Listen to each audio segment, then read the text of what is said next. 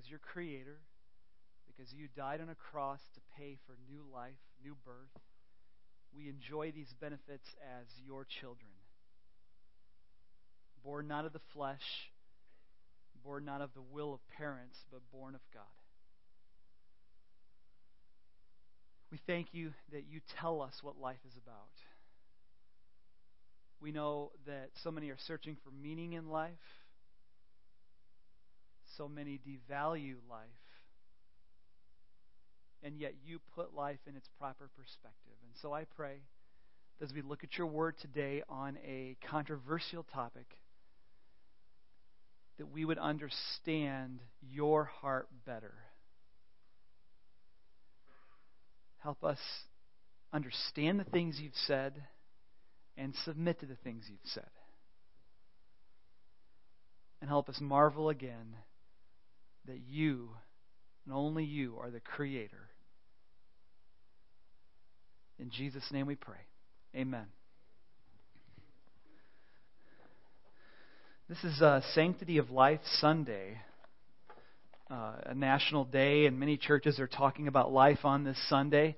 And for many, many years, it seemed like most of the time I would go to Sanctity of Life Sunday, and it's very appropriate to discuss the issue of abortion on those days, especially as it relates to uh, laws in this country and what we've chosen as a nation in, in regards to that. And yet, I know there's other areas of life that should be talked about that we also face. And so some years we, we should talk about abortion, other years we talk about other issues. It's always controversial. I understand that. But I think it's very important that as a church, we go to the places that, that are hard to talk about. I'm sure at least one time during my time in Three Lakes, someone said to me, Why would you talk about that topic? That's one of those we just don't talk about. I'm like, That's exactly why we have to go there as a church. It's exactly why we have to talk about that. This morning, I want to talk about sanctity at the end of life.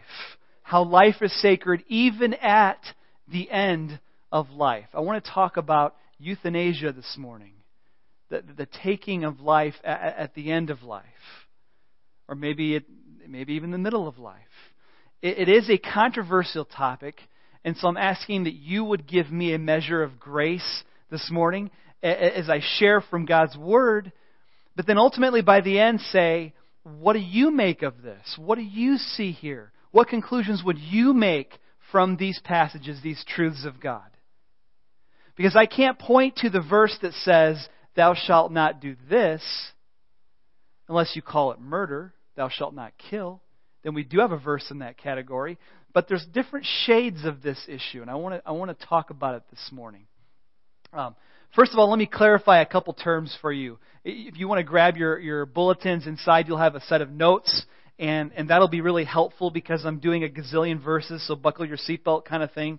That, that's the territory we're walking into this morning. But um, c- clarifying a couple terms here. Active euthanasia is another way of saying physician assisted suicide.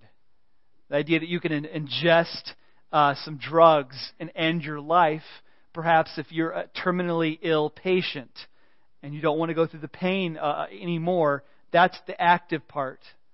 Passive would be that you're nearing the end of your life and you're taking out the feeding tube, you're taking out life support. And, and the reason passive euthanasia is such a big question today is because we have machines that can keep your body alive maybe longer than you yourself are truly alive. But we can keep organs working. We have, we have great technology. And of course, the Bible doesn't address that technology. So we have to read the Bible, use wisdom, understand as best we can, and, and make good decisions in that area. So I want to talk about both of those this morning. Now, in the middle of all that, let me, let me name some important, issues that we'll consider. Either I'm going to mention them directly or indirectly as we go through this morning. First of all, you see there's the definition of death. When does death occur? You might think that's a no-brainer, but, but, but it, it really does matter in this case. And we'll talk about that. The definition of a person. Again, you say, well, that's easy. I know what a person is. What, what makes a person a person, though? Number three, the wishes of the person. When you're facing end of life issues, you, you, you ought to know what, what do they want? That should be taken into consideration. Human dignity. How much pain will they go through? What will their quality of life be? Those are human dignity issues. The next one is sanctity of human life. The fact that life is sacred and we don't just take life. We don't just do that. And if we do that, which, which some are doing in the United States today, if we do take life as someone approaches, as someone's going through a terminal illness, we better know where we stand on that. And then lastly, biblical commands. Maybe last, but certainly not least. What does the Bible say? What are we to obey in this area? I want to start by reading uh, something written by a young woman who uh, I think a lot of you heard about this story. It was a story of Brittany Maynard. Uh, she was 29 years old and she had a brain tumor. And these are, and she elected to end her own life. This is what she says. On New Year's Day, after months of suffering from debilitating headaches, I learned that I had brain cancer. I was 29 years old. I'd been married for just over a year. My husband and I were trying for a family. Our lives devolved into hospital stays, doctor consultations, and medical research. Nine days after my initial diagnosis, I had a partial craniotomy and a partial resection of my temporal lobe. Both surgeries were an effort to stop the growth of my tumor. In April, I learned that not only had my tumor come back, but it had been more aggressive. The doctors gave me a prognosis of six months to live. Because the tumor is so large, doctors prescribed full brain radiation. I read about the side effects. The hair on my scalp would have been singed off. My scalp would be left covered with first degree burns. My quality of life as I knew it would be gone. After months of research, my family and I reached a heartbreaking conclusion. There's no treatment that would save my life. And the recommended treatments would have destroyed the time I had left. I considered passing away in hospice care at my San Francisco Bay Area home. But even with palliative medication, I could develop potentially morphine resistant pain and suffer personality changes and verbal, cognitive, and motor loss of virtually any kind. Because the rest of my body is young and healthy, I'm likely to physically hang on for a long time, even though cancer is eating at my mind. I probably would have suffered in hospice care for weeks or even months, and my family would have to watch that. I do not want this nightmare scenario for my family, so I started researching death with dignity. It is an end of life option for the mentally competent, terminally ill patients with a prognosis of six months or less to live, it would enable me to use the med- medical practice of aid in dying. I would request and receive a prescription from a physician for medication that I could self ingest to end my dying process if it becomes unbearable. I quickly decided that death with dignity was the best option for me and my family. And that is the direction she took. Um, a lot of Christians have written about this some standing with her, some against it, some with against it but with huge compassion for the situation. I just like to ask the question, how do you begin to navigate that decision? And, and I know a lot of people, what you want to hear is, well, well, well, tell us for sure if that's right or wrong. And I'm sure by the end I'll probably give an opinion at some point. But I'm more concerned that we think biblically about this so that we can apply this to a broad range of issues. Because some of you might be in the hospital room with an aging relative and you have to make the decision. Some of you have already been there and you've made the decision. You know exactly what I'm talking about.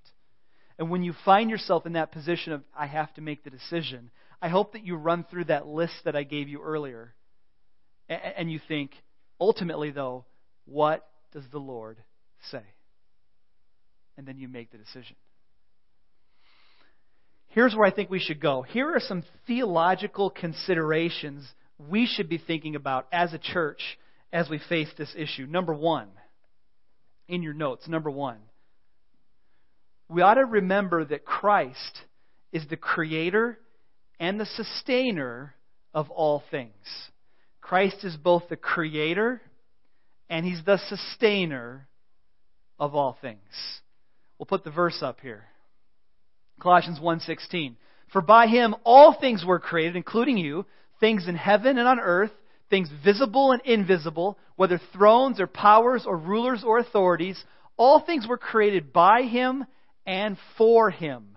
He is before all things, and in him all things hold together. And so we say, we're sitting here in church today because Christ is holding things together.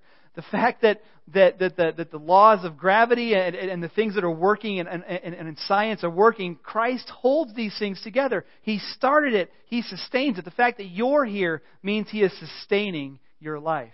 The fact that we're praying about Ellen Dirk this morning is showing that Christ is sustaining her life. And all the days written for us are ordained by God. That's in the Psalms. He's got every day. And when our days are over, there is a, there's a stop in the sustaining, and, and you go to be with the Lord. Next verse in Acts, Paul says, For in him we live and move and have our being. As some of your own poets have said, we are his offspring. In God we live and move and have our being. Again, the fact that you can walk out the doors this morning means that God is enabling you to do that. That's a theological truth. Christ is the creator and he is the sustainer. If Christ is the creator, then what we do with our bodies, even at the end of life, matters. To say, I don't want to go through this, so I will take my life you have to ask the question Am I taking God's rights as the creator of this body? Another way it's said is Christ bought you. You are not your own. Therefore, honor God with your body. So if you say, I don't want to be alive in this body anymore, I have to seriously question whether you are taking God's rights away from Him and saying, I will do what I want. I understand in America today, we love talking about human rights, and that's an important topic, and there's many ways human rights are trampled on. I get it. But God has authority over our bodies more than we have authority over our bodies because He is a creator. So whatever He says we can do, we can do with them. And whatever He says we can't do, we can't do. To say that Christ is a sustainer of our bodies means I will live all the days that Christ has for me. When He stops sustaining me, I will pass away. We're all going to die. Some people and some churches teach that Christ wants to heal all of your diseases and sicknesses in this life. It's God's will that every single sickness be healed during this life, not just in heaven, but now. And I disagree with that. I, I, see the verses they look at, and I say, okay, I think that applies to heaven. And I think sometimes heaven breaks into now, and we do get healed of diseases. I think that does happen. In fact, I believe for sure that that happens. Otherwise, I wouldn't pray for it. But ultimately, sin will end our life. And, and, and no one here is going to be immune from that, and we know that.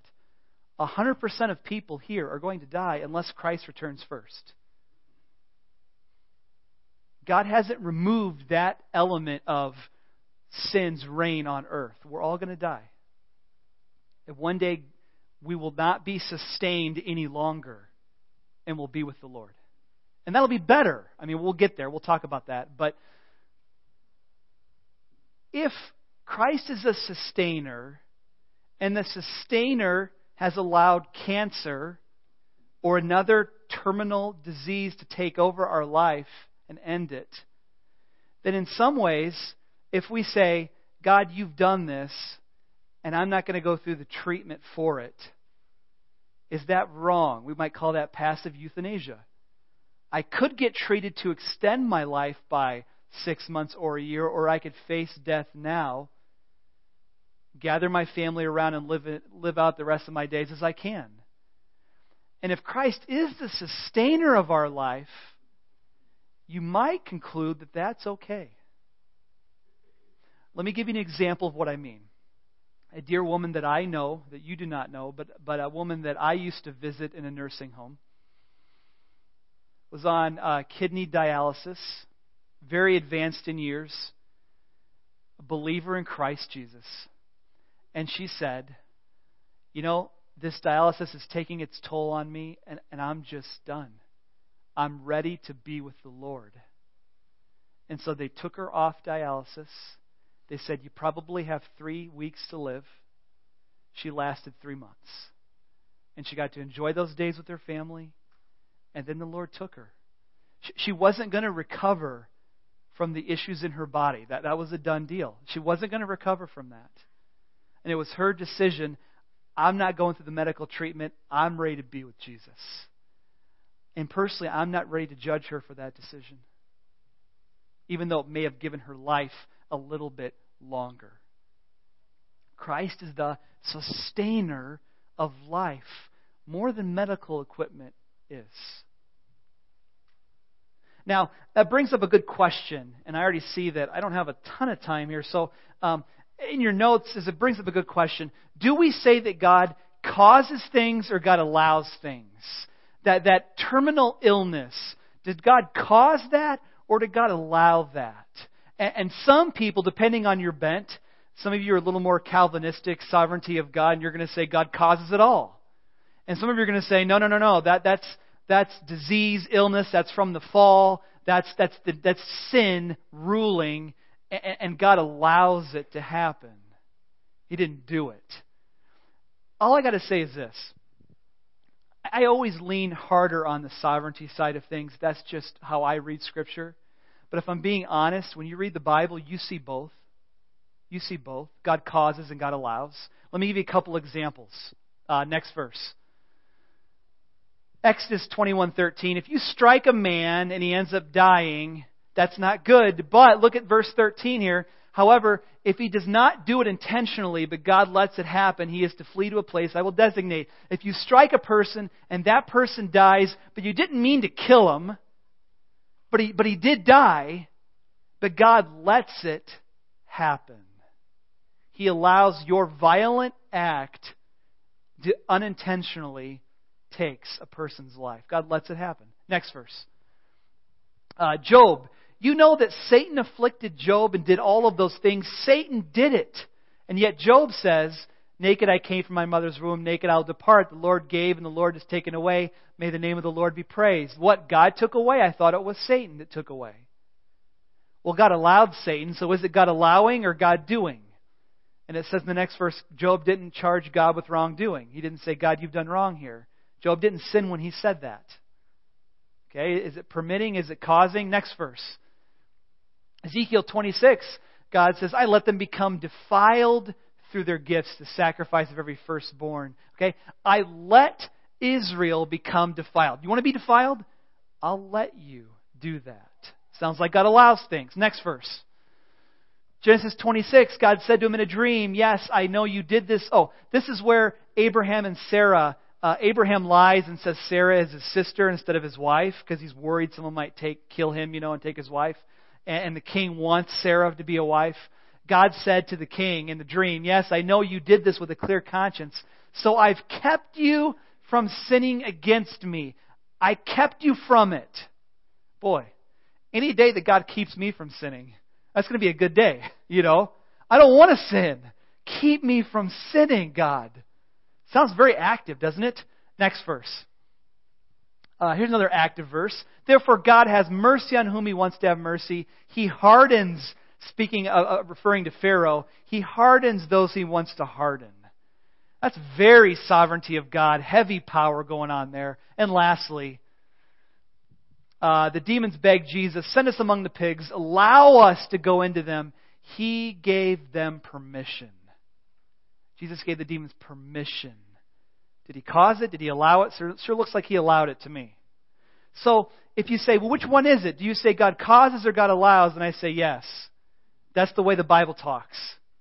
So if you hear me talking one way, don't think I'm only talking one way. Let's keep going. It is a little bit of a mystery how God's sovereign plan works out in our lives, but we can trust that He has a plan. And if God will not heal us from terminal illness, we can trust it's part of the plan. Number two, God created human beings in His image. God created human beings in His image. This is Genesis 1 26 and 27. God said, Let us make man in our image, in our likeness. Let them rule over the fish of the sea, the birds of the air, the livestock, over all the earth, all the creatures that move along the ground. So God created man in His own image. In the image of God, He created him. Male and female, He created them. Men and women are created in the image of God. It makes us different from animals, clearly from this verse. The life of an animal is not worth the life of a human based on this passage. We're made in God's image. What does that mean? I've given you three views here, uh, just, just to briefly share them. Uh, there's a structural view. Saying that I am in God's image means that I have human characteristics such as reason, self consciousness, and self determination. I can think for myself. You can think for yourself. You're an image bearer because God thinks for himself. Some people say, well, I, I lean on the relational side of this. There's a relational view. Being made in the image of God means I can have a relationship with myself, with God, and with other human beings.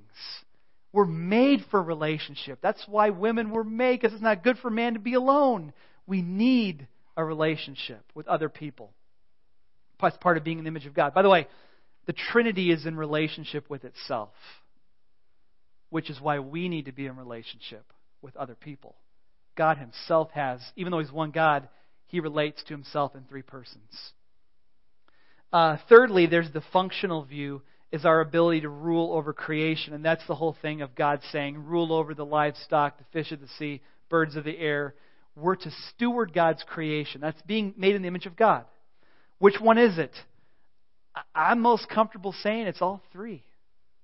You see all of these things, and we bear the image of God. Now, the reason this is important is because we got to ask the question at the end of someone's life, if, if they have, say, irreversible brain death, can you say that person's not a person anymore?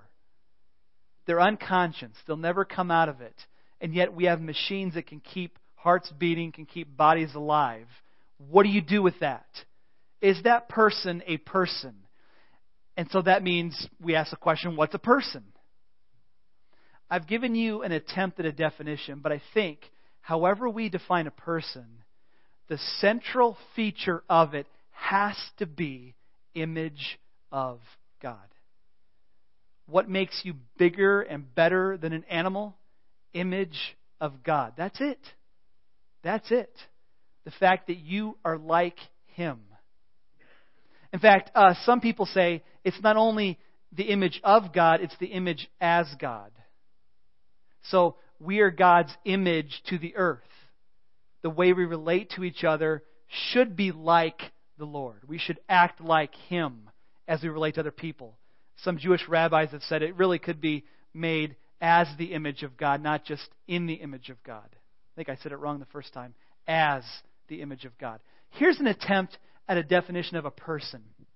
A human person is a unique individual made as, there's that word, made as God's image, known and cared for by God at every stage of life, with the actual ability or potential to be aware of oneself and to relate in some way to one's environment, to other human beings, and to God.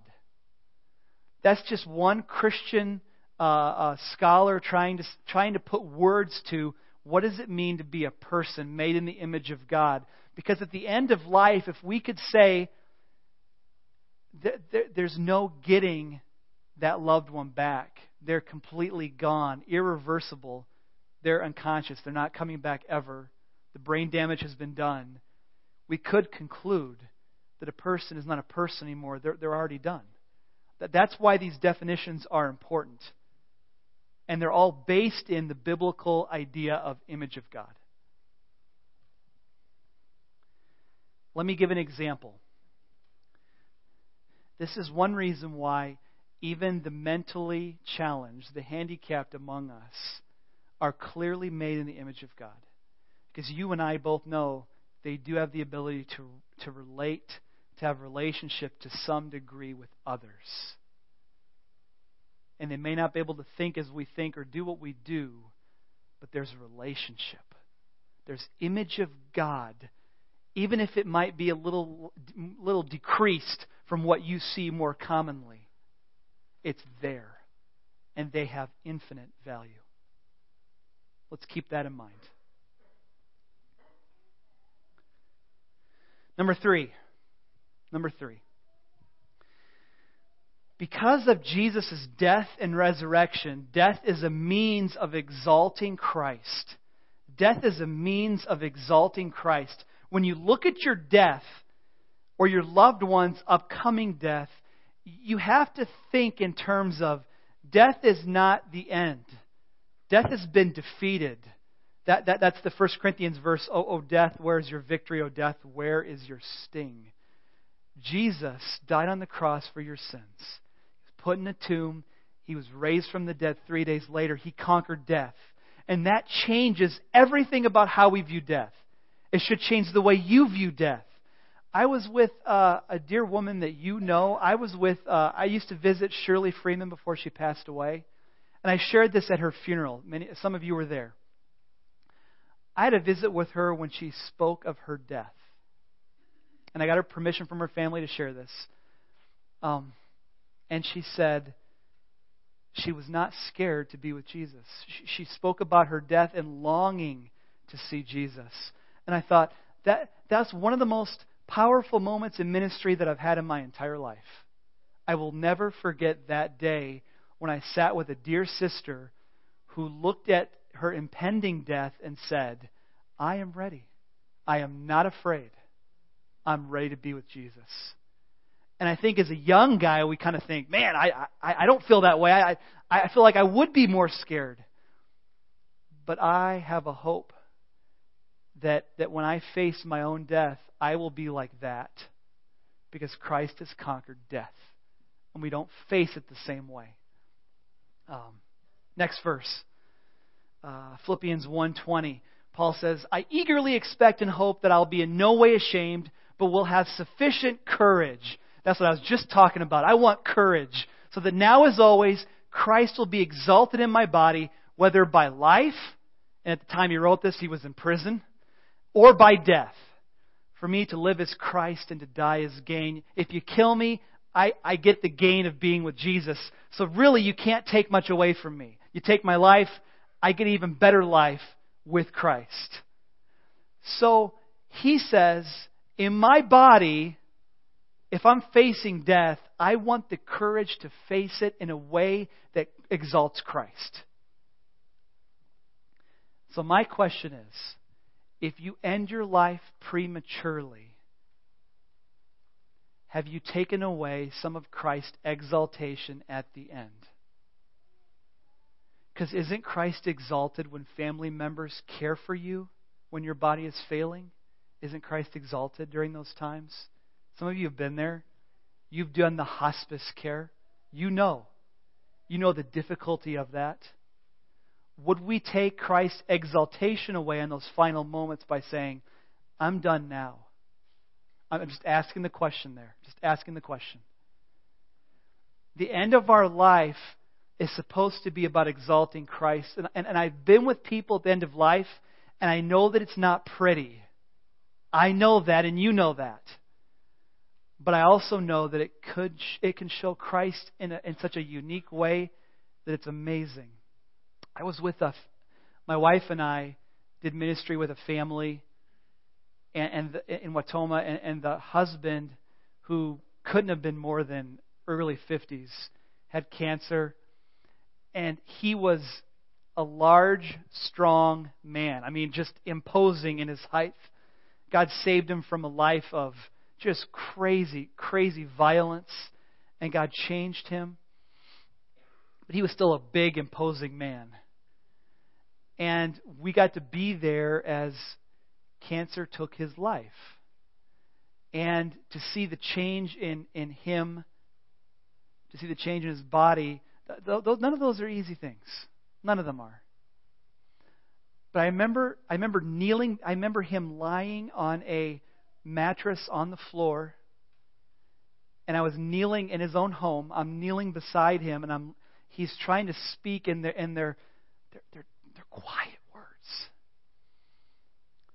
And And, he, and he's telling me about getting ready to see Jesus. And he's, he's telling me there's still fear there. But he's telling me he's holding on with everything he's got to his faith. When, when you're in a moment like that with someone, you will never forget it. Christ can be exalted in profound ways at the end of life, even as a person's in pain.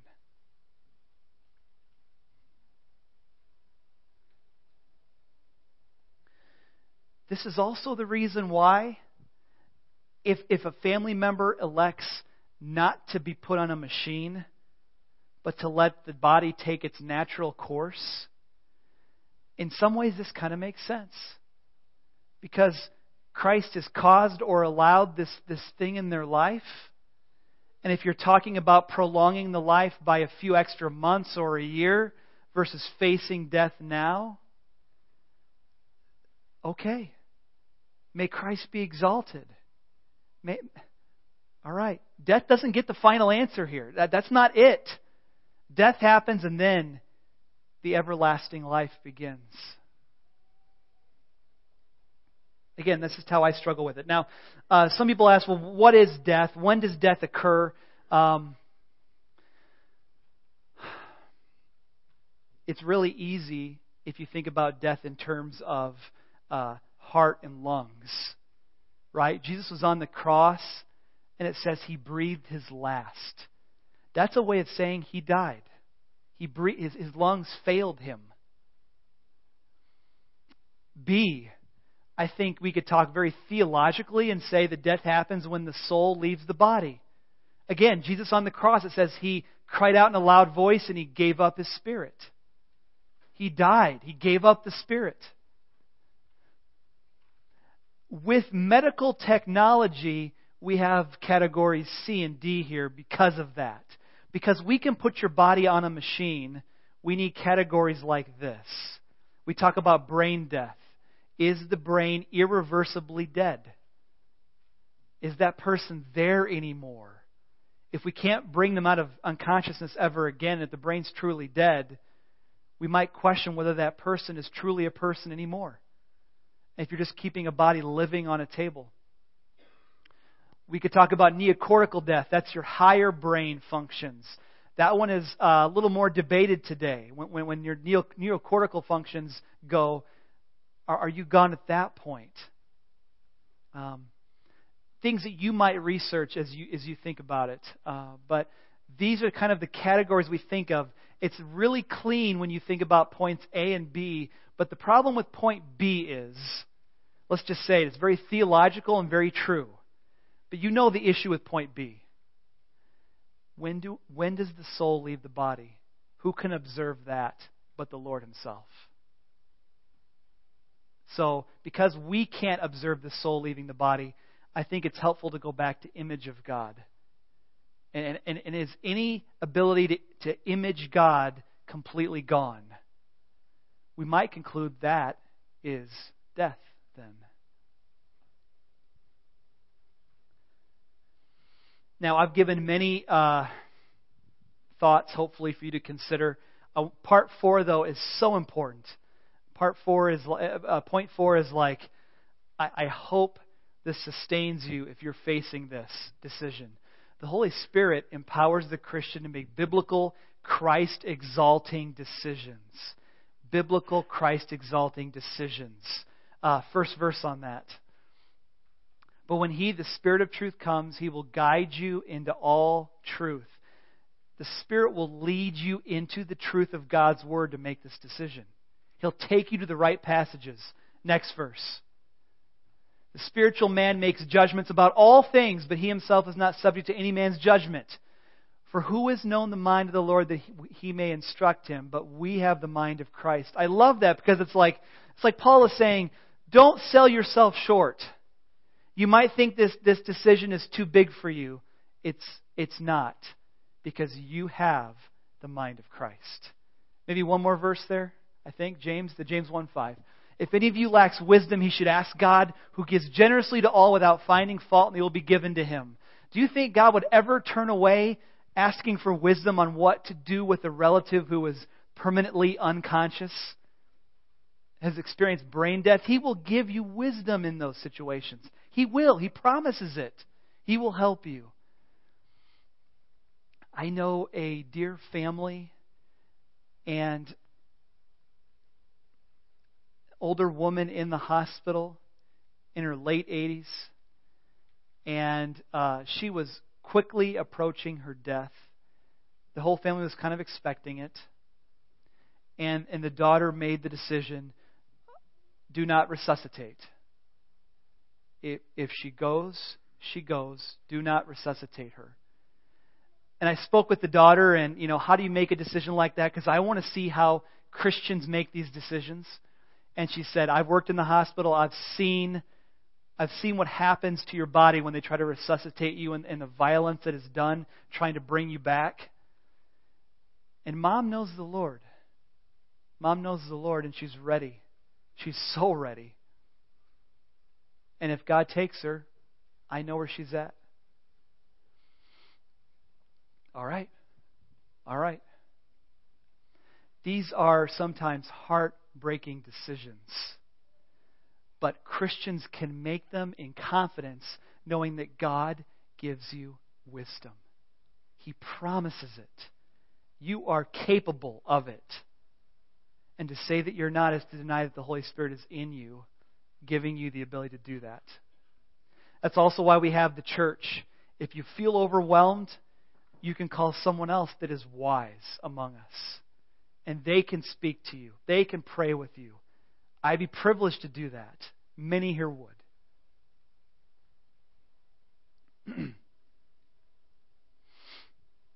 so at the end of this, let me say again there's conclusions to be made. I'm asking that you, the church, make these conclusions. I personally, I'm just telling you my own convictions, not having been in this situation myself or had, I haven't had loved ones in this situation, but an active form of euthanasia physician assisted suicide seems to take God's place as creator and sustainer. Leave those leave the death of the person to the Lord. Passive euthanasia, removal from life support. It seems like in certain terminal situations, you could probably make a case that this person's nearing their death quickly anyway why do we want a machine to decrease their quality of life? Let them live the rest of their days in peace. I've seen families make that decision. To me, it seems like, in some ways, an honorable decision. I'm not saying in every case that's the decision. I'm only saying I've seen it made in, in a Christ exalting way. I saw it made in a Christ exalting way last week.